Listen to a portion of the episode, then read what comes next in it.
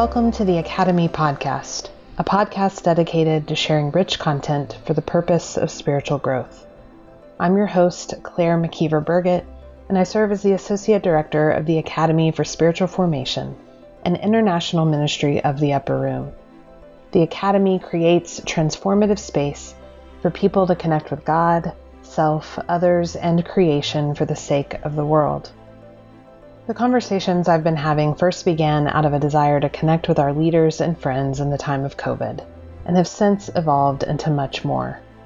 As one of our guests, Reverend Amos Disasa of First Presbyterian Church Dallas says of conversations right now, we aim to have healthy ones, not perfect ones.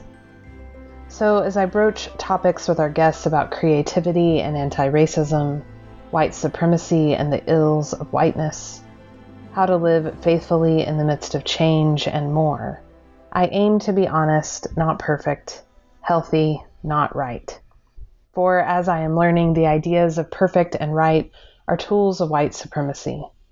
If we're focused on getting everything perfect and right, then we run a fool's errand and are distracted from the real work of justice and of love. White supremacy wants us to be overwhelmed and exhausted, fearful and cautious the work of love and justice, the work of anti racism, the work of spiritual formation, begs of us to stand our sacred ground, to open ourselves to change, and to deeply trust in the God who marches, dances, listens, learns, and sings along with us. If you're here for this kind of life changing work, we're so glad you found us, and we hope you'll stay with us for the long haul. Today we're joined by Ben Boswell, senior pastor of Myers Park Baptist Church in Charlotte, North Carolina, and two year Academy 39 graduate. In his role as senior minister, Ben works at the intersection of strategic leadership, spiritual formation, and social justice. In addition to pastoral responsibilities, Ben facilitates anti racism trainings for white dominant congregations called What Does It Mean to Be White? Ben is a former commissioned officer in the U.S. Army National Guard, a graduate of Marion Military Institute, Campbell University, Duke Divinity School, St. Paul's School of Theology, and he completed coursework for a PhD in moral theology and ethics at the Catholic University of America. Ben has served as a commissioner on the North Carolina Commission of Inquiry on Torture and on the board of the Alliance of Baptists and Baptist House at Duke Divinity School.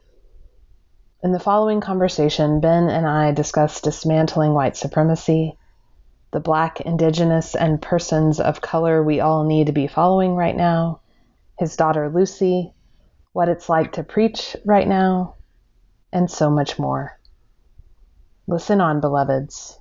Listen well, listen deep, listen wide. Well, thanks for joining this morning. And oh, I'm I'm I'm honored. Really, um, the academy has been such an important part of my life.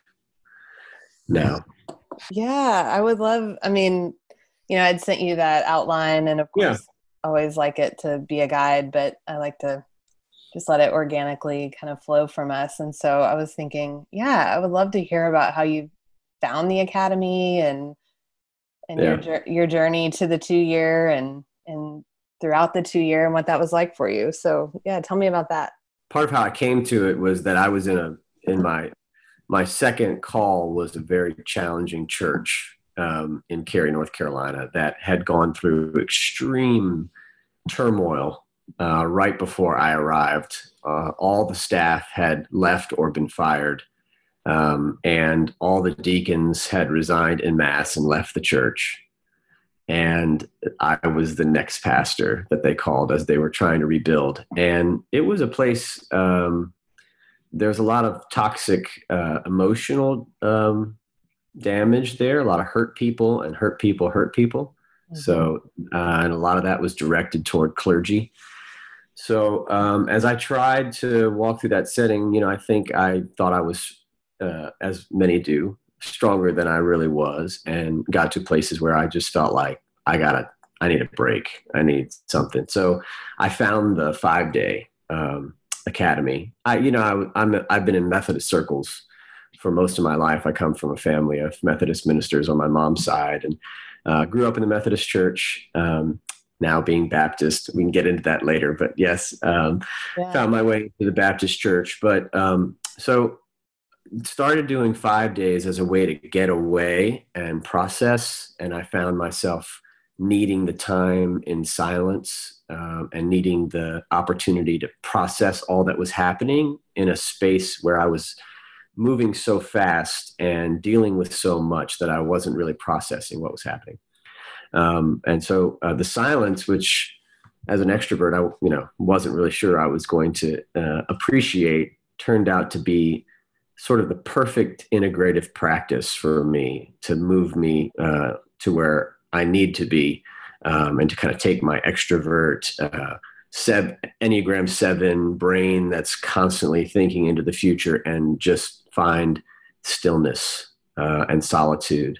And that's been really life giving. And so I'd done three of those in, to try to, you know, get through. And, and I had a friend who had uh, been on one with me. Um, uh, he was a leader of one, Blake Kendrick. Uh, give him a shout out, yeah, buddy. Yeah. Blake is he's a hero in the academy and just a great guy. And he had he was a seminary friend of mine from Duke. We were in seminary together, and he just kept saying, "You need to do this. Um, you need to do the two year." And of course, you know, I was like, eh, "I don't know if I have time." Mm-hmm. And uh, he kept pushing and kept asking and strongly encouraging it. And um, when I was called to Myers Park Baptist here in Charlotte, through the process of uh, making the decision to come to get to for them to call me and for me to come to Myers Park, I talked a lot about how the academy had been a life-giving and life-saving uh, experience for me and helped me get through some real difficulties. And they they said, "Would you be willing to do the two-year?" Um, and so the church offered to to wow. cover the cost and to support sending me to the two-year. I don't think I could have done it without their support. Um, Myers Park's a tall steeple church with a, a, very large congregation, and it's really hard for pastors in that situation to get away and to make a commitment to do, you know, four weeks a year for two years. Um, but they were totally supportive, so um, I, owe them a lot, and I have a lot of gratitude for that because it was it was totally life changing for me. That says a lot about them as a community. Oh yeah, I mean yeah. that they so well I want to hear more about that as as we get into our conversation. Um, sure. I am ordained Baptist clergy, but my family and I worship at an Episcopal church now. So I'm fascinated. Um, what led you to become Baptist? Well, I like to joke with my Methodist friends that there's nothing like a Methodist polity course to make you Baptist. And so, that's a good one. Yes. I was in polity courses at Duke with a, a family friend, uh, Dr. Uh, Dick Heitzenrater, and uh, found myself continuing to like argue for the position of Joseph Kelly and other sort of independent Methodists who were railing against Francis Asbury, and you know started to realize that there was a sort of an ind- independent, sort of autonomous streak in my uh, ecclesiology and um, a passionate commitment to uh, the freedom of the local church. And then um, while I was in seminary, I was called to serve as a youth minister at a small Southern Baptist church, believe it or not, uh, in uh, Raleigh, North Carolina. Great community of people who love me and affirm me, and they um, they really encouraged me. They wanted to ordain me, and uh, so I got ordained at this small Southern Baptist church uh, in Raleigh while I was in seminary at Duke and um, felt their love and affirmation of my gifts and just been in the Baptist tradition since. Um, and f- I felt myself going there theologically while at Duke um, and then uh, have found myself there ecclesiologically and obviously i'm in the sort of very far left uh, progressive wing of baptist life now as far yeah. left as it really goes for white uh, baptists and um, that's been interesting because now uh, you know i'm further left than most of my methodist friends um, who i was in seminary with and um, which is strange given that I came in as a Methodist and came in where they were and and that kind of thing. So that's been it, but it's been a good conversation to have. And I, I still, my parents are still Methodist. Uh, they like to joke, you know, why would you become a, a Baptist? That's just a Methodist who can't read. Oh my um, gosh. you know, they have they have jokes. You know, right. the family has jokes about right. it. Uh, that's but uh, that's not true. There's a lot of Baptists who can read, and um, so I'm I'm I'm with those kinds of Baptists and and happy to be there. And uh, it's it's been it's been good to kind of find myself ecclesiologically always. Uh, you know how folks say they have their roots, they have the tradition that they were raised in, and then the tradition that became their own. So I I still I still have deep uh, affinity for the tradition that I was raised in. Yeah, I always say that I'm part Baptist, part Jewish, part uh, Quaker, yeah. um, part Episcopalian now. I mean, uh, for me, I've been on this interest, interesting journey of figuring out sort of why do denominations even sort of exist and um, right. how does that land with me and the way I raise my children and all that. So yeah, so we'll back up a little bit, and I'd love to hear uh, about you. Uh, and the, the, way I like to get into that is, how would you describe the spiritual landscape geography of your faith? Mm. And uh, what does it look like? What does it smell like?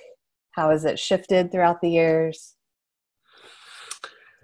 Oh man, um, I you know the geography of my faith now uh, is the, a very southern urban environment. Uh, that's my context. Uh, it's a southern urban environment in Charlotte that bears the marks of over 250 years of white supremacy.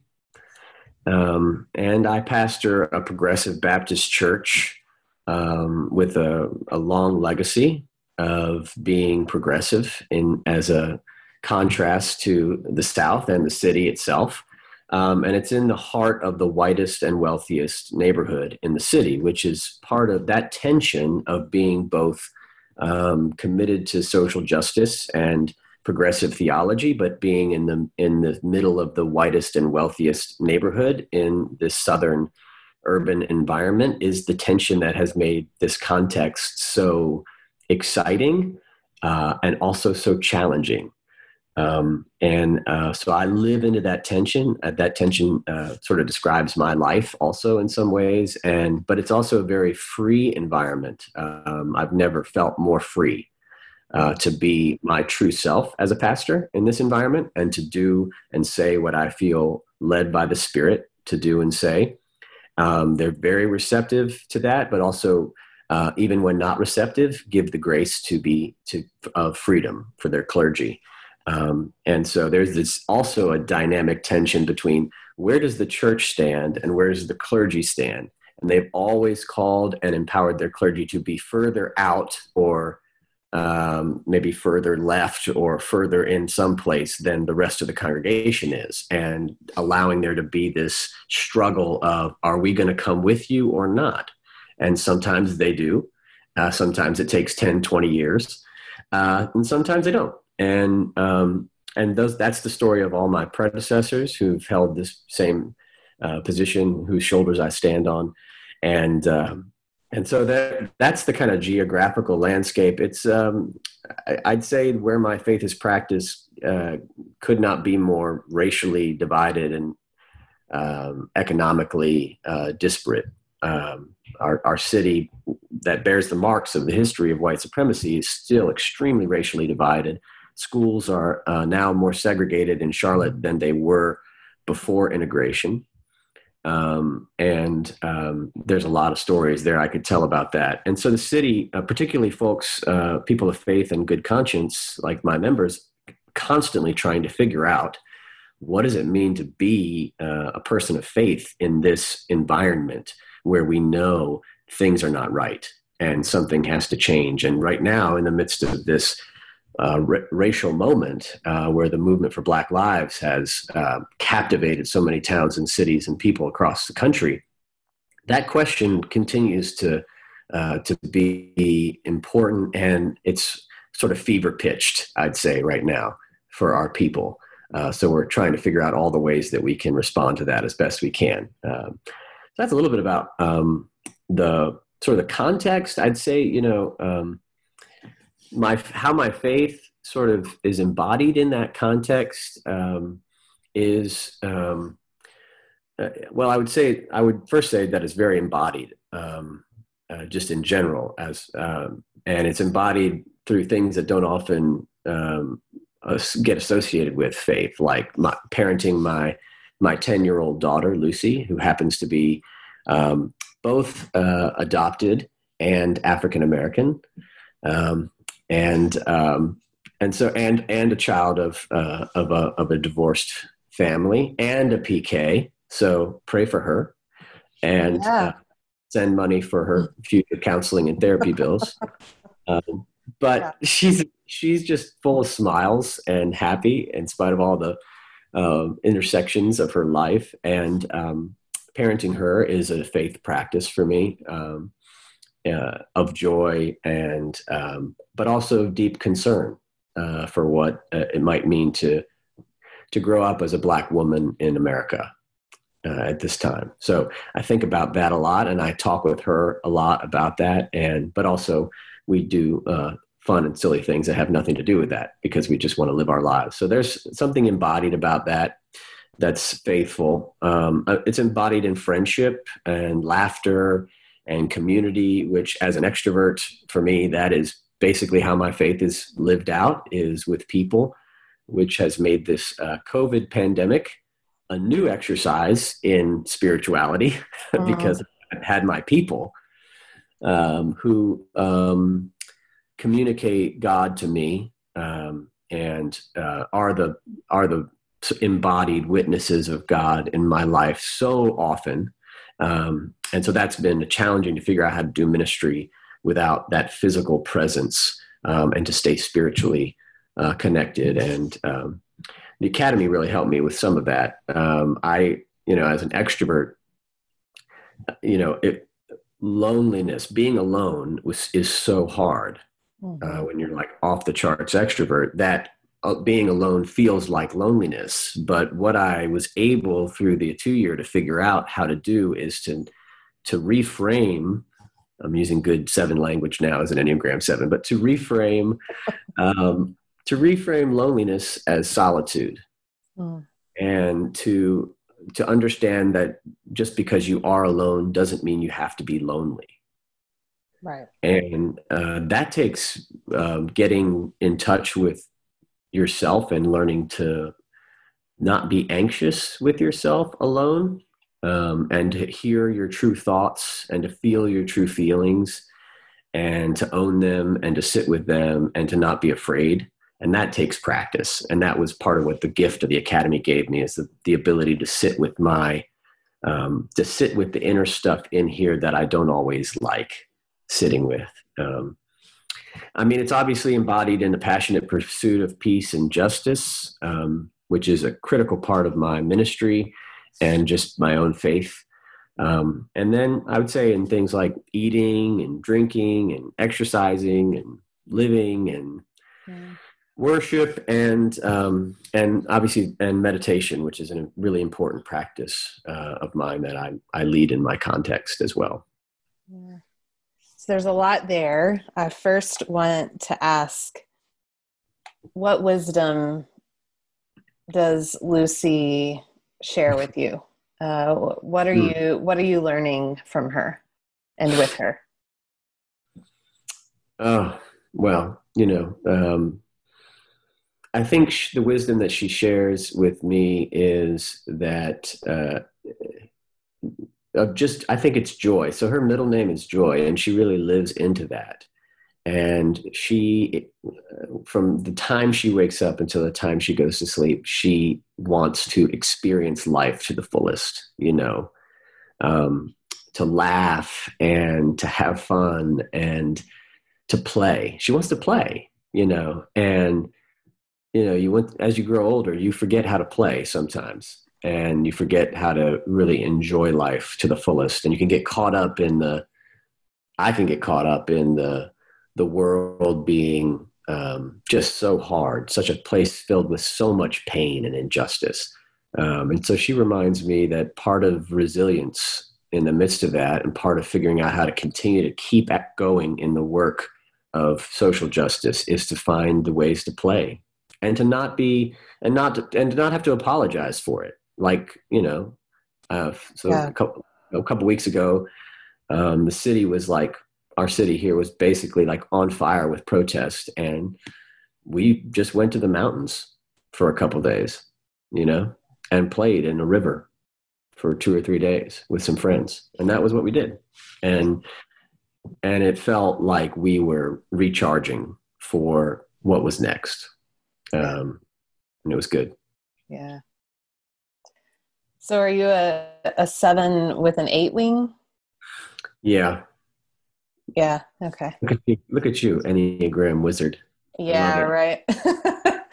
it's something that I'm careful about talking about, but because um, not everybody, you know, understands it or knows it, but it is sure. sort of a hot topic, and I identify as a three with a four wing, um, and I'm where I'm going here is that play is often really challenging for me.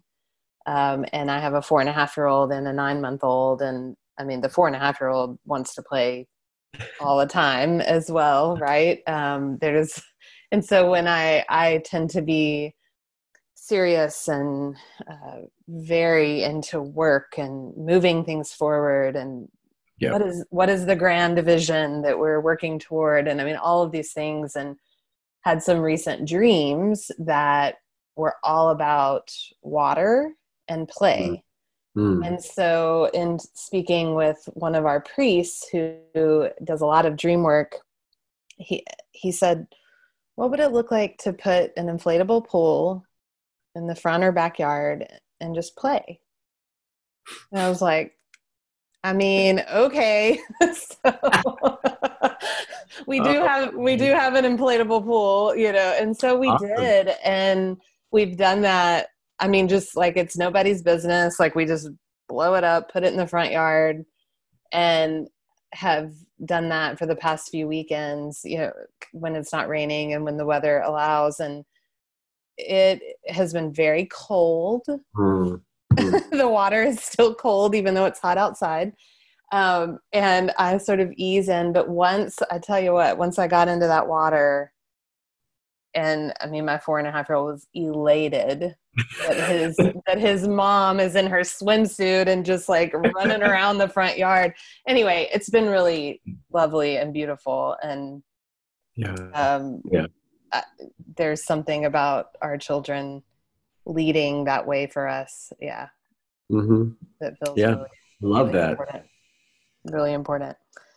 Um, so your vocational journey, I think, is is interesting. Uh, tell us a little bit more about you. Were in the army, yes? Yeah, yeah. Um, and and I'm curious how you kind of have landed in this, uh, as you put it, kind of far left wing hmm. radical. You did your PhD work, I think, on on white supremacy. Um, yeah. How did how'd you get there? oh boy. Well, um, so when I was in high school, um, uh, last year of high school, my mom had taken a job at UNC Charlotte, and she's a professor. And we moved from Pennsylvania, where we were living at the time, back to the South, where they were from, where I was born. And um, that year, I had sort of a, a very um, indis- something I can almost not describe in words experience of the Holy Spirit just sort of rushing in my life with vocational call to ministry. Um, and it came in a lot of ways. We were attending, this is gonna, you're not even gonna believe this. We were attending a, an evangelical megachurch kind of community at that time. Uh, we were one of the first 100 members of this community that now has thousands and thousands of people. Um, and so it was an evangel it was a Methodist, supposedly Methodist church, um, but a very evangelical community, praise and worship and, and, and all that goes along with that. Um, but God uh, used that moment uh, to just sort of breathe the Spirit into my life, and I find my, found myself like driving home from school and going to the Christian bookstore and like picking up books and reading mm-hmm. all this, these Christian books, which is, uh, if anybody knew me before that, they would know that this had to be a miracle. Um, and so um, I started feeling this call, but I had already joined the army at that point. Um, I had already made a decision when I was a junior in high school to enlist in the United States Army with a friend of mine.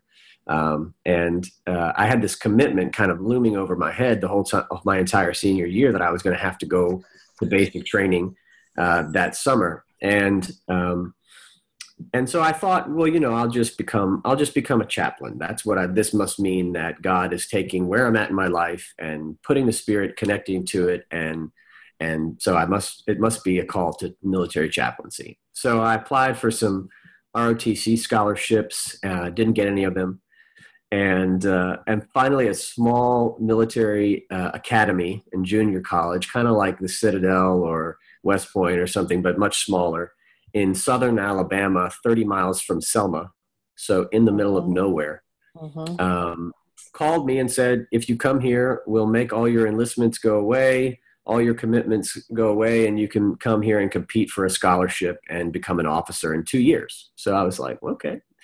So I went uh, to southern Alabama. I had only been in the South for a year. Um, and then I was suddenly uh, plunged into the deep South. It was a huge learning experience for me.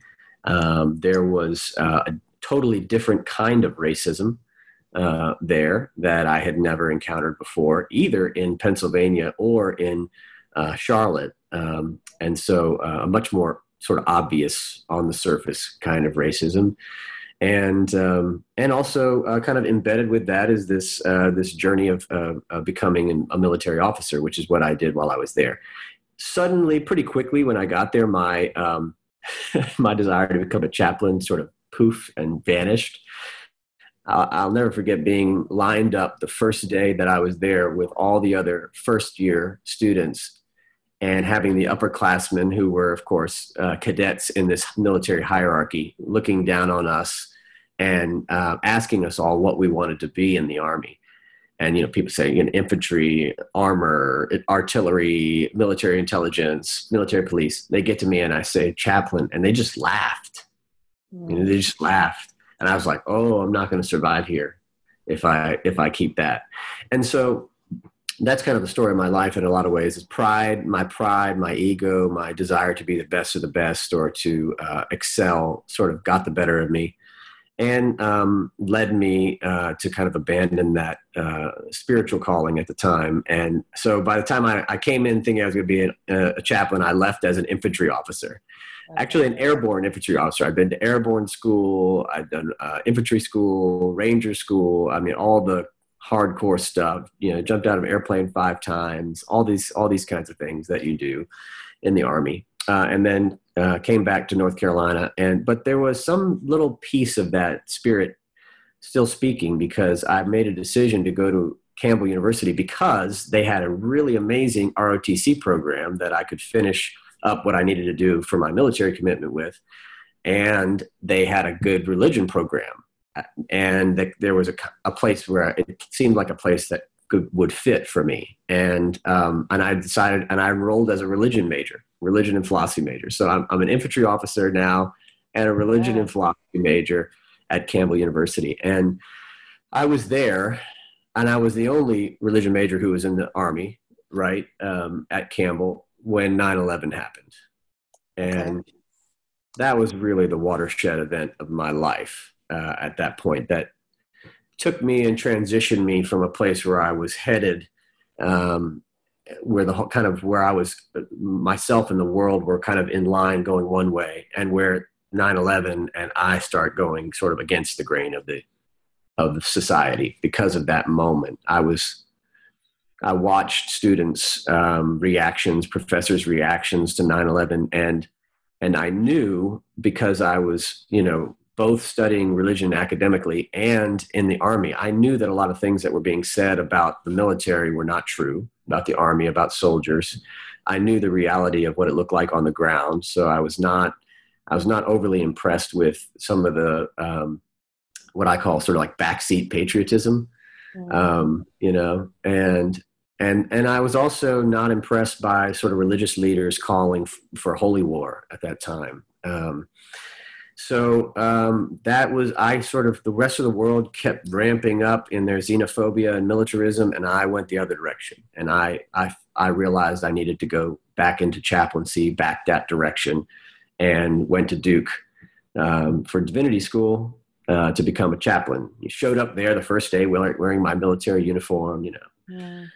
Um, but there's something about going to Duke and encountering people like Stanley Hauerwas and other professors that I had there um, made me look really hard at my commitment to uh, to sort of American empire and the military, and really wrestle with where's what does it mean to be a Christian in the midst of this particular empire at this particular moment, and and uh, to have a critique of its militarism. Um, and so uh, I've always sort of had this passionate connection with my military background, plus my academic sort of studies of peace and justice, sort of working together. It's led me into some very interesting places. Um, and so obviously my, my pride got the better of me there again. And I thought, you know, here I was going to be able to become a chaplain and then maybe a pastor, but at Duke, you know, at least when I was there, people were like, pastors are the, they're the worst. You know, you don't want to be a pastor. You want to be a professor. You want to go get your doctorate degree, uh-huh. you know? And so uh-huh. ego, my ego got a hold of me again. And uh, so then I went to uh, Catholic University of America and I was going to study the war, ethics of war and peace. And I enrolled as a, a theology, moral theology uh, student there, working on a PhD, and uh, finished all the coursework. And then had another moment where uh, the Spirit kind of said, "Are you going to listen yet? I've been calling you to this thing for so long. When are you going to listen? That this is the thing." And so, um, I, you know, I, my military commitment had been done at that point and um, just finally decided you know what i think i need to be in pastoral ministry like this spirit thing has been saying this for so long and as, as soon as i finally surrendered to it everything in my life changed and so i've been in pastoral ministry now for over 15 years um, since that kind of decision i never finished the phd at catholic university of america um, but what you mentioned earlier, I finished um, a, a, doctorate of ministry recently that's focused on uh, whiteness uh, and looking at having conversations about whiteness in white dominant churches. Um, so okay. I think really adopting Lucy 10 years ago, she's 10 years old now, adopting my, my daughter who's African American, uh, that was the beginning of uh, you know, there's one awakening I've kind of already mentioned about awakening to American empire and militarism and trying to find my way through that. Um, but adopting a black daughter as a white man, that uh, that shook my life in a way that I was not expecting. Uh, and I thought I, you know, I thought I was really um, progressive on the issue of race, you know, 10 years ago uh, you know, I, would read stuff. I'd been to seminary, you know, uh, and had, you know, um, I just thought I knew what I was I was talking about, but I had no clue. I really had no clue. Um, and so when she, the year she was born was also the year that the new Jim Crow was published, and the year Trayvon Martin uh, was killed, and the movement for Black Lives began. And it's been since um, 2010 that I've been on this journey as a pastor trying to figure out what does it mean to me to be a father of a black girl? Uh, what does it mean to be a Christian in America at this moment? What does it mean to be a pastor of white, white, predominantly white churches uh, in this moment? And those three things combined together have led me into sort of a, I guess, a new, a new aspect of my calling, which is to, to help white congregations or white, predominantly white spaces um, look at whiteness uh, as a part of their work in uh, racial justice. So there's a lot of critique out there um, of white people who adopt uh, children of color. Yeah, um, yeah. And so I'm curious uh, how you converse with that and hang with that, and what led you uh, to adopting Lucy in the first place? So yeah, I mean, transracial adoption is um, cer- certainly controversial, um, um, and we learned that the hard the hard way. Um, we didn't set out intentionally to adopt an African American child.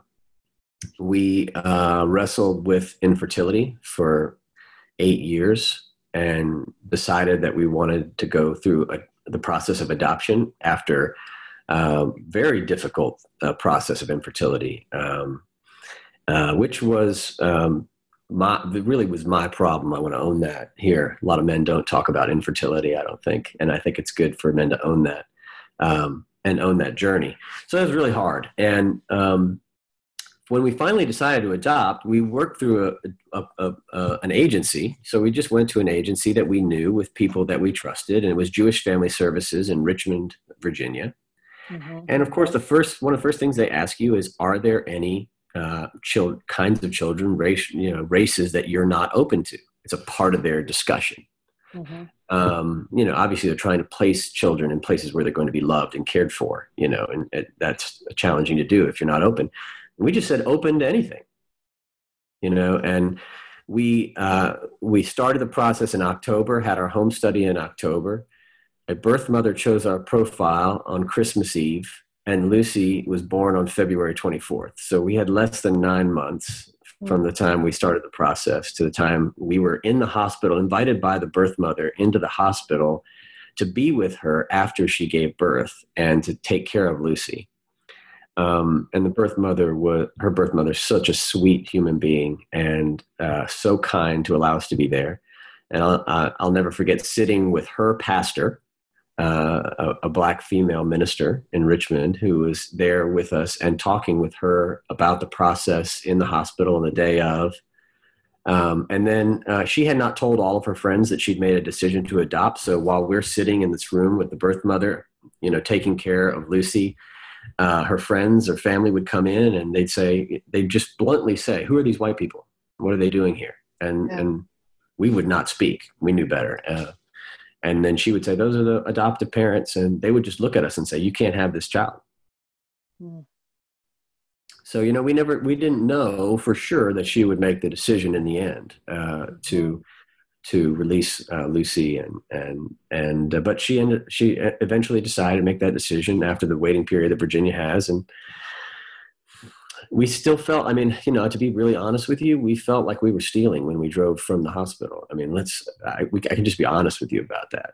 Um, yeah. it just it is the strangest experience. Um, and so uh, i guess there's a tension like so many things in life about is it right? Was it right? Is it wrong how do you do it well um, and i think it, what's important to me is to make sure that lucy is always loved and affirmed uh, for her blackness, that her blackness is affirmed constantly.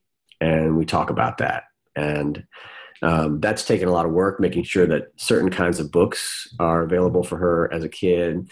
Um, that we watch movies where black characters are centered and not the secondary, you know, background character amongst whiteness. Mm-hmm. Um, that you know, um, and that she feels proud of her heritage and who she is and, and what it means to be black and that that that's constantly affirmed for her and that she has and that we're in you know that she has black friendships and we have um, community that she can participate in that has people that look like her that are in places uh, of leadership and power and that um, she can connect with and see herself um, in the world so that's and that's constant work i mean that is just that's the constant work of my life as a parent and it will be for the rest of her life and as long as I'm alive. Yeah. Thanks for sharing that and being honest. I appreciate that. Um, let's talk about whiteness. Okay. Um, so both of us are, I think, white identifying people. Um, of course, I've done a lot of work and reading uh, for many years. My journey and awakening uh, to race and the fact that I actually like it's not a black person's thing. It's that like I also have race and it's a conversation began for me. I think I was an English major in college, uh, so I'd say about I don't know, let's say 20 years or so. And for me, it's been okay, there's not like this place that I arrive and somehow I'm illumined and, you know, sort of above it all that right right. that it's that's a daily thing. I I think I wrote to you and said, you know, my dear friend Lisa Yebuah. Do you know Lisa? I don't think I know Lisa. Okay, she's a graduate of Duke Divinity as well, um, but probably a few years before you. But she and I had a conversation uh, last week, um, or maybe this week. Time is interesting. Who knows? But she's a dear friend, um, black woman pastor in Raleigh. But the way she described anti-racism is that we wake up every day and ask ourselves hard questions. Mm. That, that it's in many ways the examen, that it is spiritual practice. Uh, so, what does whiteness uh, look like for you, and how are you having conversations about it, uh, not only in your family but in your church and community? Yeah. And I'm just wondering if if what you're you'll share with us, of course, I think might help uh, those who are listening. Yeah, so I mean, this has been a journey for me, and it was both uh, included in my journey through the academy of looking at my own whiteness uh, spiritually, and then in my work in, in doctoral work of looking uh, at whiteness as a theoretical concept, but also and how it impacts religious communities and churches and Christianity and the faith. I guess I would start by saying, as pastors, I really love the way you say this is white people's work and white people need to do it. And, and I 100% agree with that. And my entire life philosophy is now based around that. Um, as pastors, we, the first thing we always say is that everything begins with repentance. Uh, and then we should, you know, have a conversation about race uh, in our churches. Those are the two things I always hear repent and then have a conversation about race but my feeling now after after working on this and looking at it and studying it and, and doing a project within my own church with white folks is that as white people we can't start with either of those uh, because we don't know what to repent for. And we don't know how to have conversations about race without being racist. Mm um, and or pursuing the conversation as if it's an abstract idea that is something we're not enmeshed in because we don't imagine ourselves to have race. We imagine ourselves to be non-raced or to be the normative race. Uh, everybody else is raced and we're white, uh, or we don't even think about white. We're just we just are because white right. is white. White goes unmarked. It's unnamed. It's in the shadows. It's always hidden. That's part of how white supremacy maintains its power is to hide itself in plain sight um, so I think I, I always start with this Baldwin quote about how white people are trapped in a history they don't understand. And until they understand it, they cannot be released from it. Hmm. And I think the reason I love that quote is because it's hopeful in that there's it, it imagines that that we like we like in some ways like everyone that is not white uh, or is racialized as non-white are also trapped in this thing called whiteness.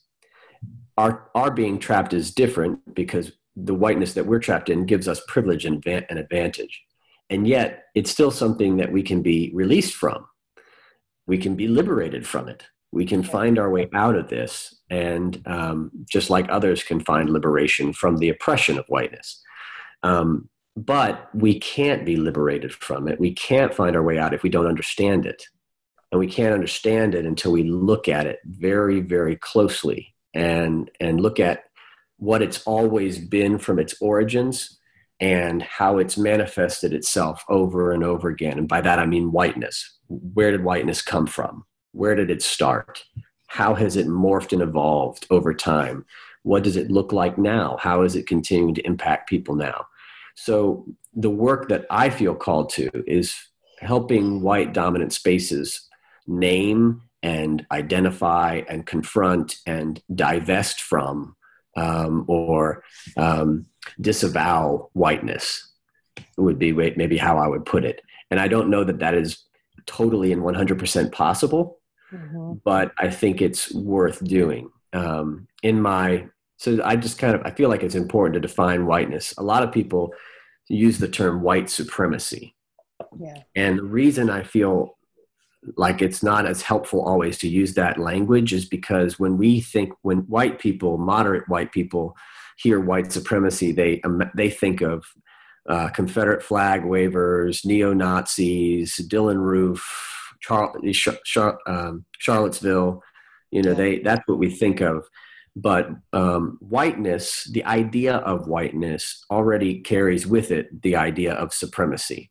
The, the, the creation of whiteness was a concept of supremacy from its start. It was an idea that this particular um, this this way of being is better than everybody else. This Anglo-Saxon way of being, or this white way of being, this European way of being, was supreme, better, uh, and everybody else was under it. And so, the way I define whiteness um, theologically in in my um, in my work um, on this, because you know you have to write a theology of what you're going to talk about when you do these doctorate degrees. I, I define whiteness as an anti-black epistemology uh, of domination and control. And theologically, for me, it bears the marks of what Paul might describe as a principality or a power. Um, but it has become, this principality and power has become and has been always the cultural hegemony of, of the United States. So the dominant ideology of, of American life from the beginning, which is why we have to look at whiteness. And when we do, uh, we don't like what we see. Uh, we, I mean, we're not going to like this process. I mean, we just need to admit that it's going to take uh, lots of thick skin and um, lots of pain, and then taking a break, being stretched outside of our comfort zones, and then coming back into our comfort zones um, to reckon with this whiteness. Um, but uh, Layla Saad has this quote: "You can't dismantle what you can't see, and you can't challenge what you don't understand." So if we're gonna if we're gonna do this work on racism, um, white people have to, to to own not only that it's our work that we have to do with ourselves, but that whiteness is the work that we have to do. That we have to look at our own race, our own racial identity, and its history and its legacy, where it came from, what it looks like, how it's how it's worked, um, and um, that is hard. It's really, really, really hard work. Right, and I think part of what is hard is uh, getting at what we have to repent of, right? I mean, because, right, repentance is about saying, I'm wrong. I have dehumanized. I'm, I need to say, I'm sorry. I need to seek deep forgiveness and even deeper reconciliation. And I mean, right that requires, in my experience, uh, laying down and letting go of everything that has kept me powerful mm. and safe mm-hmm. and secure. um, and uh, to me, that is what can be really hard. Like when we use the word hard. Um, because I like being safe and I like being powerful, right? Right. That's right. Um, I like being able to, uh, right? I, I, can drive in my car and not be pulled, and, and the tail light be out and not be pulled over. Right. That, that's what I mean by safety. Um, now, of course, all of this, I mean, I, am big on intersectionality, right? So I am a woman. I mean, mm-hmm. all of the, like, so all of these things uh, get i don't think we can just dissect right um, yeah. From one another uh, and i come with white skin. And so yeah there's there's just power and safety that come along with that naturally. And um and much yeah. to our to, much to our detriment. Um so yeah one of the ways that Sonya Renee Taylor, who I love uh, very much uh, and follow, uh, who everybody should, because she's so affirming, uh, and her movement of radical self love is, I think, something the church needs desperately. Um, but she she says that whiteness is the is creates a hierarchy of um, where, for instance, I'm at the top, right, because I'm a white cisgendered heterosexual male who is economically secure, right? Yeah. Uh, and then below me, right, are others in gradations of hierarchy, with, of course, black poor folks on the very bottom. This is the thing we have to understand. So when everybody says, "Well, I'm not," you know, I don't, I didn't come from privilege. Yeah, but you're in the hierarchy at a different place than black poor folks, um, particularly black poor women, right? Black poor trans women, right? You know, when you start getting the intersectionality, you really see who's at the very, very bottom, uh, whose lives, you know, society often says don't doesn't matter, right? And treats them like they don't matter. And so you can find we can find ourselves in this hierarchy. Maybe we're Latinx, um, but we're economically secure. Maybe we're a white woman. We're you know we're oppressed as women by the patriarchy, but we're white. You know, maybe we're a poor white person, so we're somewhere in here. Um, you know, maybe uh, maybe we're an immigrant, right? And so we find ourselves in this hierarchy, and we have to understand that whiteness has created the hierarchy. Whiteness owns the hierarchy and decides where you go in it. And that's one of the reasons why the church or Christian people of faith have to stand against the hierarchy and deconstruct it. And name it for what it is as a system, a pathology of power and control and domination, and then uh, reject it. Find ways to reject it. But you can't, if you can't see it, then you'll, you, the first thing you do is say, well, no, no, I don't come from privilege. Um, and so I think that the, the thing that is so startling about whiteness when I began to look at it for me and helped me look at it in myself is on the one hand, we have uh, the black community that lives in a constant state of trauma and um, pain and uh, oppression. And that trauma is generational trauma 400 years of generational um, oppression over and over again. Over here on the white side, we have generational denial. We live in a, so if there's an emotion of trauma here and pain, the emotion over here is denial. And so our parents were in denial, our grandparents were in denial, our great grandparents were in denial, our great great great grandparents were in denial. Denial is baked into our bones. This is why the first reaction is always denial it doesn't exist. White privilege doesn't exist. Whiteness doesn't exist. You know, um, you know, or whiteness is just one race among many. We're just another race. We're all equal. You know, um, and and whiteness is not an ethnicity. It's a construction, right? So, I think there's that's the hardest thing is to work work with white folks on their denial because that's the first reaction and it's baked into us generationally. And I do it. We all we all succumb to denial from time to time, where we just don't want to look at all the trauma we've caused, that our ancestors have caused, and that we benefit from currently in the present. We don't want to look at it. Yeah.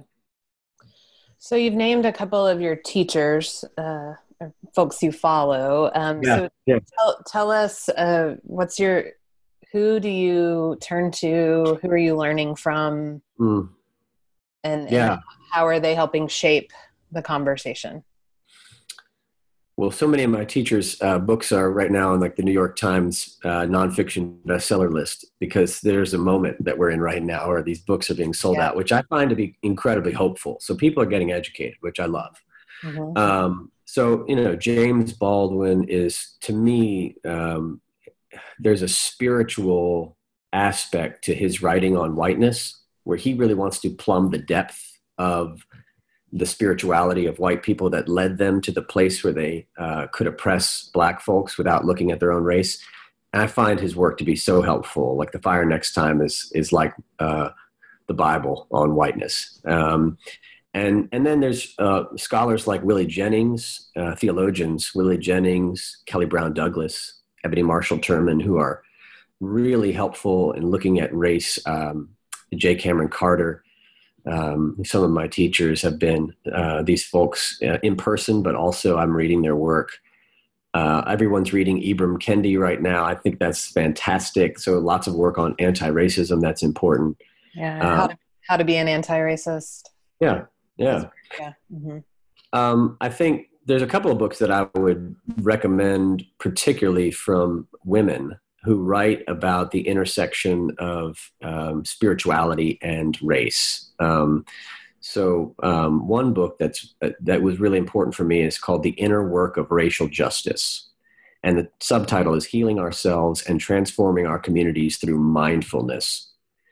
Uh, it's by a woman named Rhonda Magee, M A G E E and it's phenomenal in the kind of revealing the work that she's done with law students on helping them using meditation and mindfulness practices to help them recognize their racism and their race and their whiteness.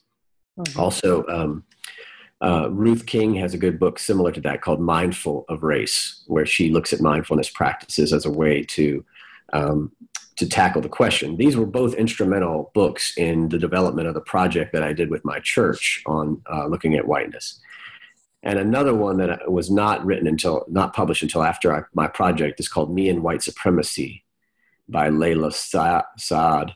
And um, that book is, in my opinion, like a devotional on how to come to awareness of your whiteness and then how to begin to um, disavow um, white supremacy in your life, in your family, in your community, in your church. And it's like a week, day by day thing. You open it up, just like, you know, Christians love those daily devotionals. We just love them. Oh, and yeah. Room people love them. So this is like, to me, this is like the daily devotional about whiteness. Okay. That, that's out there. Okay. Um, and, and it's, it's, it's pretty strong. Um, you know and i think there's there's something really important about the spiritual side of this that um, that the church has an opportunity to lean into and to become a teacher um, that helps people see whiteness for what it is I, I think as sin and evil and then help white people to walk away from it as the church has always been a bulwark against sin and and evil you know uh, or tried to be should should have been. Right. Uh, you mentioned um, Sonya Renee Taylor. Yeah. Uh, she's with The Body is Not an Apology, correct? Yeah, she she wrote that book and she created that movement. Yeah. The Body yeah. is Not an Apology. Yeah. yeah. Great so, book. Mm-hmm. Yeah. On radical self love. Yes. As an yeah. act of resistance. Uh, mm-hmm. yeah, she's a great one to follow on Instagram because she's just constantly teaching people and uh, I've gotten the chance to meet her, and she uh, she preached at Myers Park. Oh, really? Wow. Yeah, we we did a podcast on her book, and somehow she found it and reached out to us. And she lives in New Zealand, but she was coming through, and you know, we we were able to link it up, and uh, yeah. She did her poem, The Body is Not an Apology, as the benediction, and mm. we were all like in tears after that what are some of the spiritual practices uh, that keep you grounded in engaging this really huge work?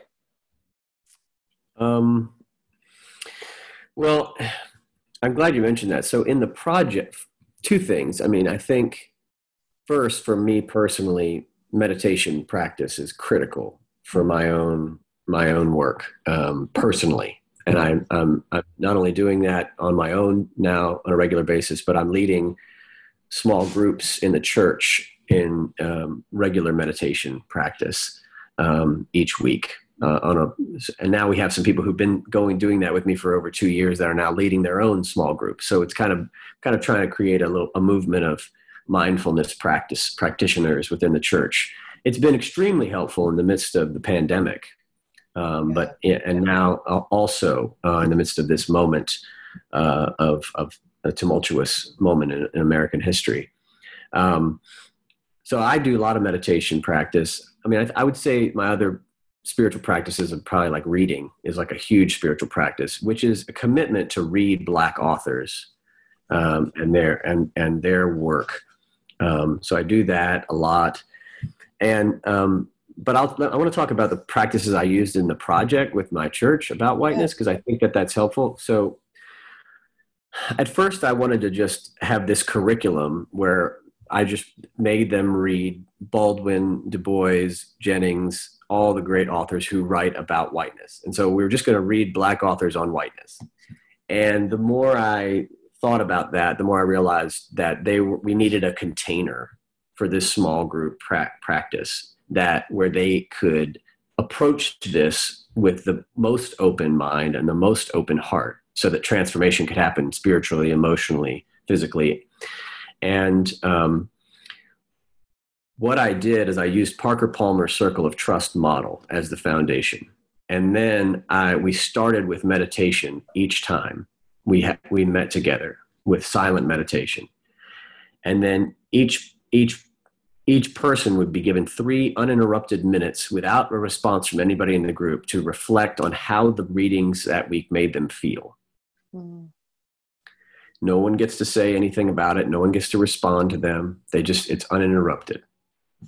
And then, um, and then after that, we would have the group discussion more thoroughly. But then we would end every session with a practice of confession. And I used the Sarasota Confession that was written by a group of Presbyterians uh, that's specific, specifically focused on race mm-hmm. and combined it with an, an, assurance of pardon or an absolution that was based uh, in Psalm 103 that I kind of um, changed a little bit and retranslated. Um, and, and we use that every time.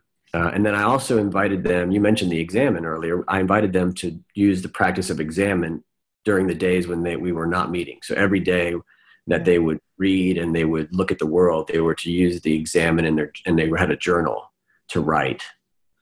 Um, and another, and so that that framed each session, and then each day that they were in this six week series. They also, at the beginning of the six weeks, wrote a racial autobiography and I gave them a prompt on how to do this. Um, write your racial story, the story of, of race and you. And then by the end, I had them rewrite it again, attending to whiteness. And so, for instance, you had some people who'd start with like the first, their story is the first time I met a black person, I was five years old. And then by the end, it's, you know, my grandmother taught me how to be white by, you know, doing this, doing this, doing this, and it was it's it was powerful to see the moral formation. Yeah, that reminds me of my first semester at Vanderbilt Divinity School. I took a womanist theological ethics course, and my professor Stacey Floyd Thomas had us answer this set of about it was like 10 questions for race class and gender mm. and that was our first assignment it was like let's just go and so i remember right it was sort of the question was you know how was race sort of talked about in your family growing up and i wrote as a i think i was probably 26 or so oh we didn't really talk about race mm, in my family mm. growing up and i remember her note was this is the point right i mean she just like was like right like yeah. let's just start yeah. here and and and and this is from me right who i have been reading african american literature as an english mm. major and as a mm-hmm. writer mm. and i worked at sojourners mm. social mm. justice you know all of this and i'm and so i just I, I highlight this just to say like it's the journey and it requires that examen that practice to really go oh right let's yeah. go back and so i love that about the the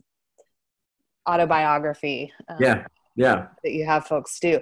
Do you have this? Uh, is it published? Is it shareable? Uh, how to? Well, it's a it's a it's a DMin, so it just I'm just finished in April.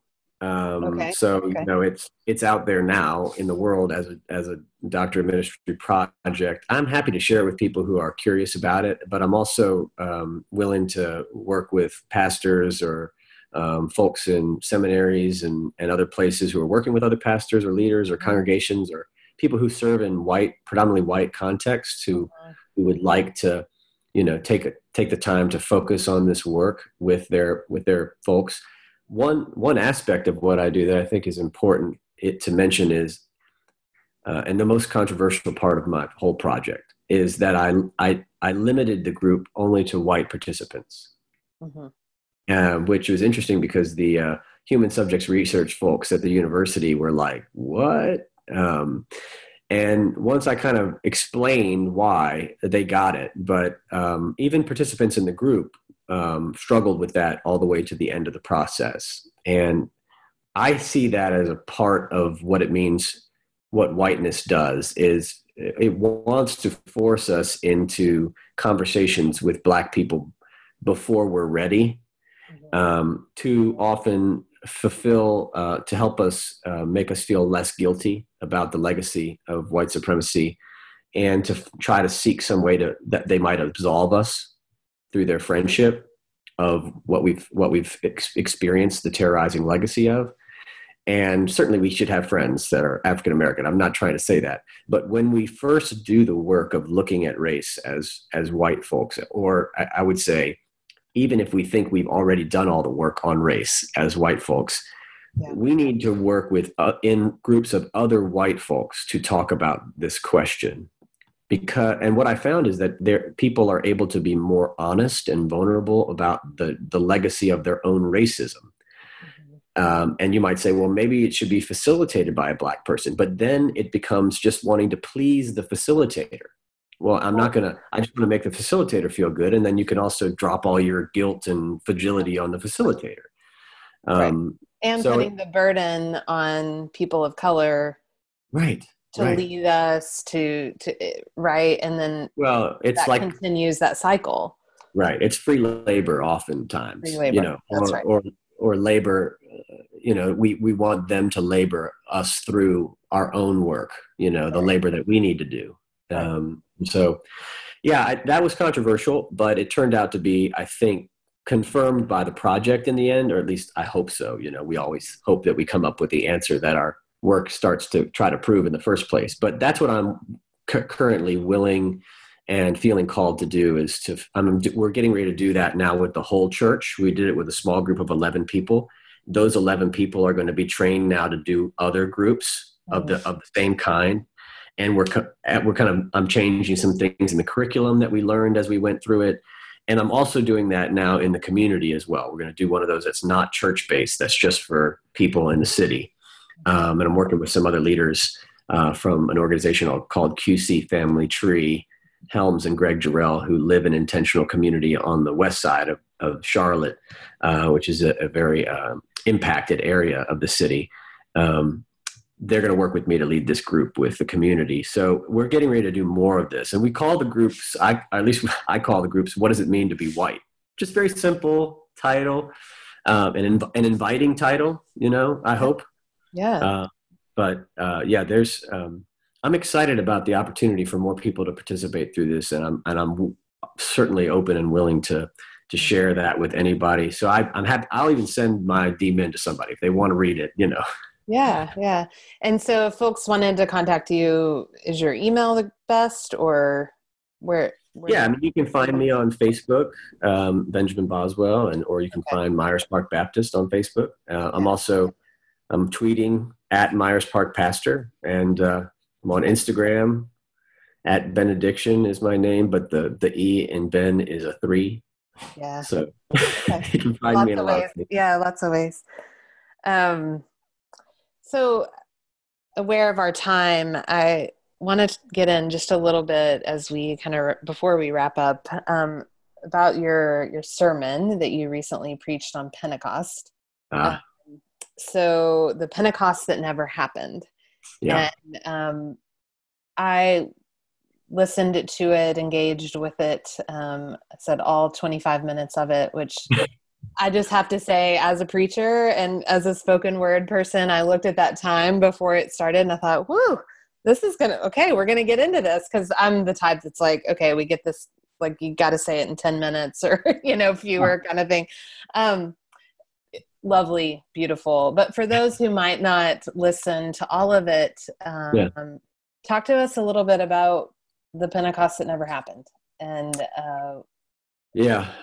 so that that sermon, of course, was the week you know that um, George Floyd was murdered, and yeah. um, having to preach that text that week was a, a very like a challenging.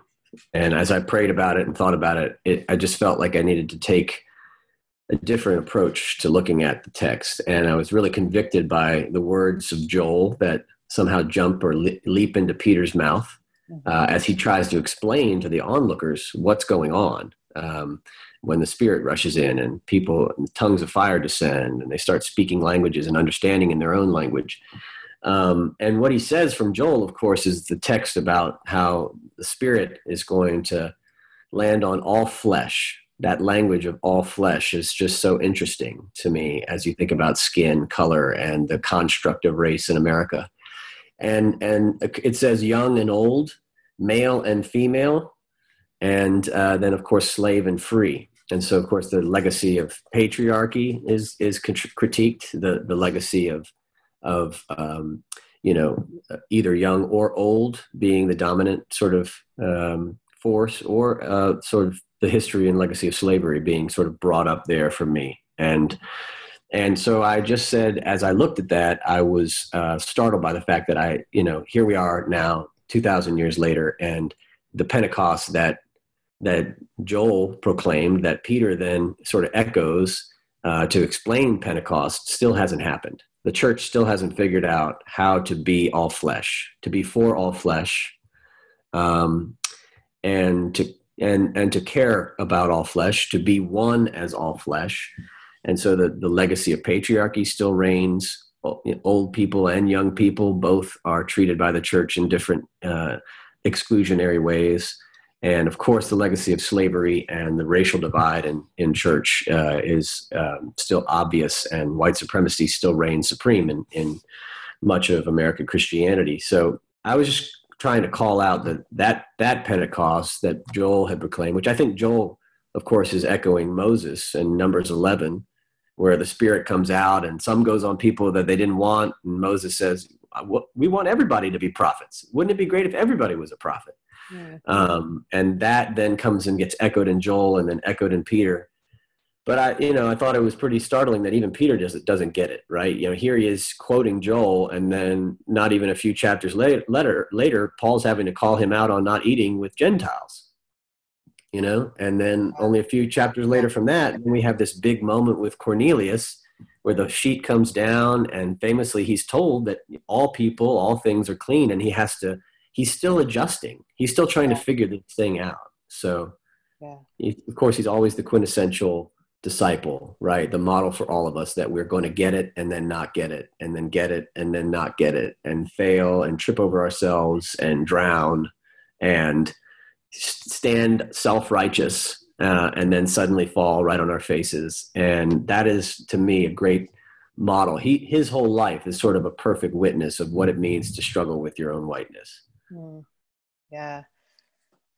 I love that. I, um, the way that I preach is through story. And so I did a Maundy Thursday, uh, like I was Peter mm. uh, a couple years ago. And that helped me have compassion for him mm. in a way that I had never, because I've always just been like, oh, I roll my eyes at Peter. I, I'm like, God, shut up. You're so annoying, you know? Um, and it and and really sort of asking questions of his story and who he is and and yeah. why he would be as um, kind of you know confidently outspoken as he is but so deeply insecure and mm. and riddled with shame it just helped me love him in a way uh, yeah. that i hadn't been able to love him previously yeah. so that's really beautiful yeah, a couple of the quotes that stood out to me uh, from your sermon that I just want to share here are um, The true Pentecost has not come yet, and we, the church, we, God's people, are the ones who will have to make it happen. Hmm. Um, yeah. And then, if we're not willing to shout Black Lives Matter with every fiber of our being, then we have no business talking out about Pentecost and spirit. Yeah. Uh, and yeah, it, it just, those were, of course, lines, uh, truths that, that settled mm. in deep with me and made me think about the years of uh, Pentecost Sunday and wearing the red and, and proclaiming spirit that we have done mm-hmm. um, and and perhaps have done uh, prematurely. I think as as you're suggesting here. Um, yeah. I think there's certainly, we should celebrate Pentecost, mm-hmm. obviously, but it's one of those places where we have to hold all of our celebrations now in this moment with, alongside the prophetic words about the way God sees celebrations that don't also um, come with justice. You know, so the worship celebrations that that don't also proclaim justice and the way that God says you'd be better off just going out and feeding the hungry than worshiping right now because your your worship is not um, is just it's it's falling on deaf ears if it's not held with the passion and commitment to to making the world into the kingdom of God. You know, um, and so I, I mean, I I think we can celebrate, but we have to connect the the spirit's movement to this egalitarian, uh, radical egalitarian um, proclamation by Joel that Peter uses to interpret the Spirit's movement. And then, of course, you know we see it later. Paul says it in Galatians, right? Galatians three twenty eight. It's the same people that Paul mentions that are in Joel, male and female, slave and free.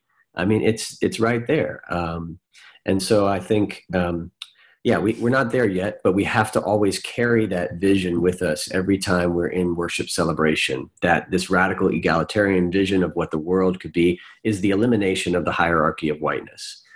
And um, we're constantly called to to do that. And I think to, to the question about we have to make it happen, that may sound like, you know, Pelagianism to some of our listeners, you know, but um, you know god doesn't give a god empowers us always but we have to take it to the next step right we we we, we god does not do it all for us right. god gives us the spirit and then we get to do with the spirit what we decide yeah. um, to do so we've got to take the final step and taking the spirit where it's leading yeah being enfleshed and embodied mm-hmm. right we have we have this flesh we have this skin we have these bodies uh, to carry uh, be the boots on the ground right, right. Um, right. To, to, carry this love into the world makes me think too of of amos and we love to quote the you know let justice roll down and mm-hmm. before that he says don't give me your chance mm. and your burnt offerings and your incantations and your you know i mean and, and we see it in the psalms right it's like i don't i don't want this yeah. i want the broken and the contrite heart Right. Um, I, I want, you know, the justice rolls down when we mm. stop sort of giving lip service to it and instead like i don't know get down yeah. on the on the earth and actually plant something. So. right there you go. Yeah. Garden. Create a beautiful garden right? Right right that's right. Yeah. Well ben thank you so much uh, for being with us. Thank you for joining us, of course, uh, in the two year academy and the the beauty that I know you shared there and helped grow there. So we're just glad that yeah. you've been with us all these years and continue to be.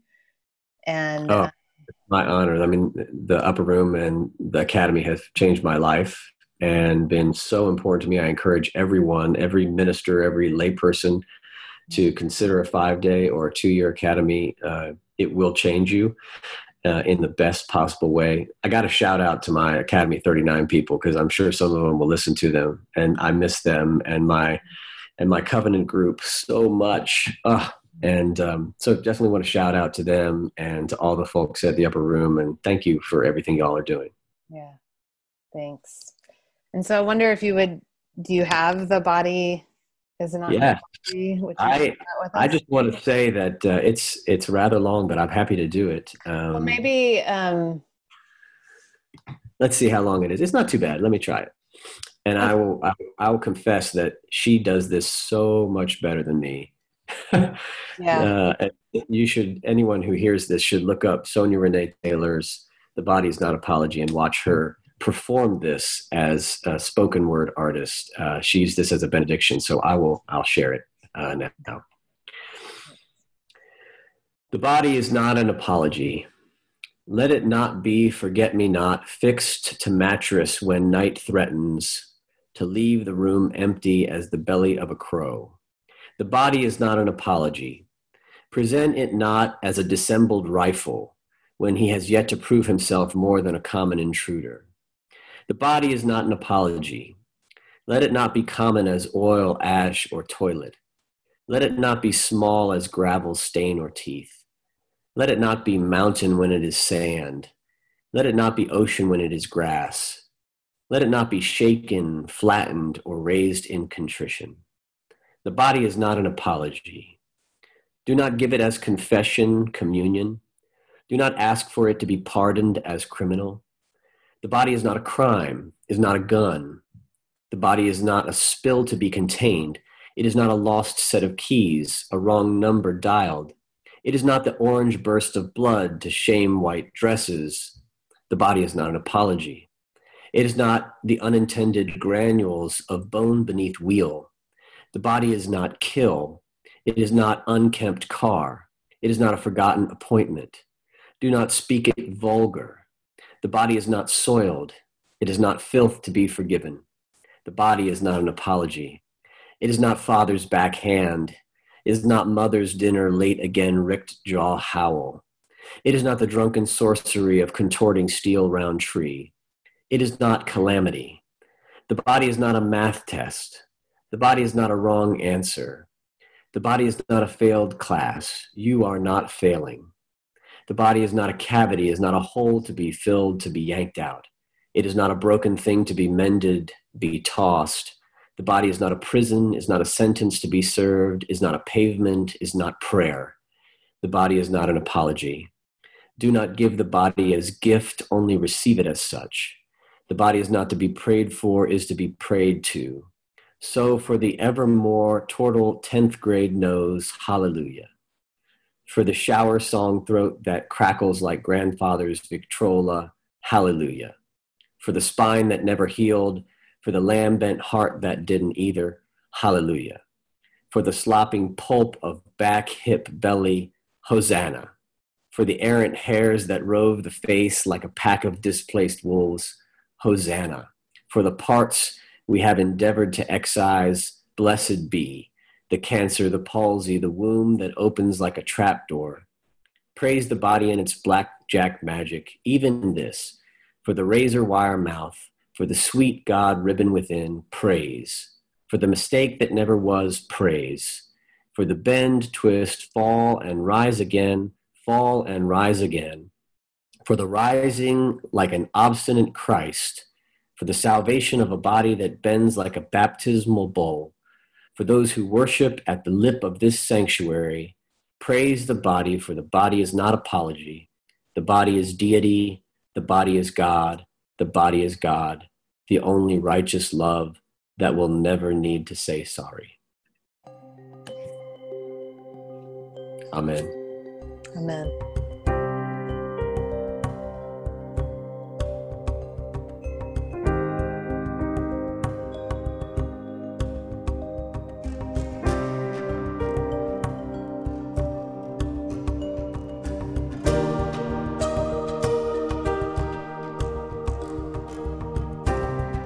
Thanks for listening along with us today. For more information on how you can begin and continue the work of anti racism, visit the Academy resources page at academy.upperroom.org backslash resources.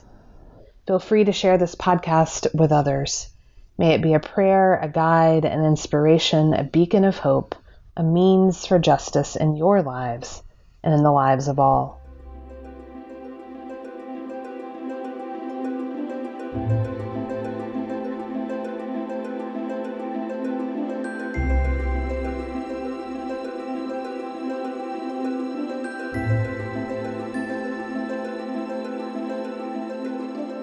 To hear more from faculty and wisdom guides in the area of spiritual formation and to learn more about Academy offerings, visit us online at academy.upperroom.org.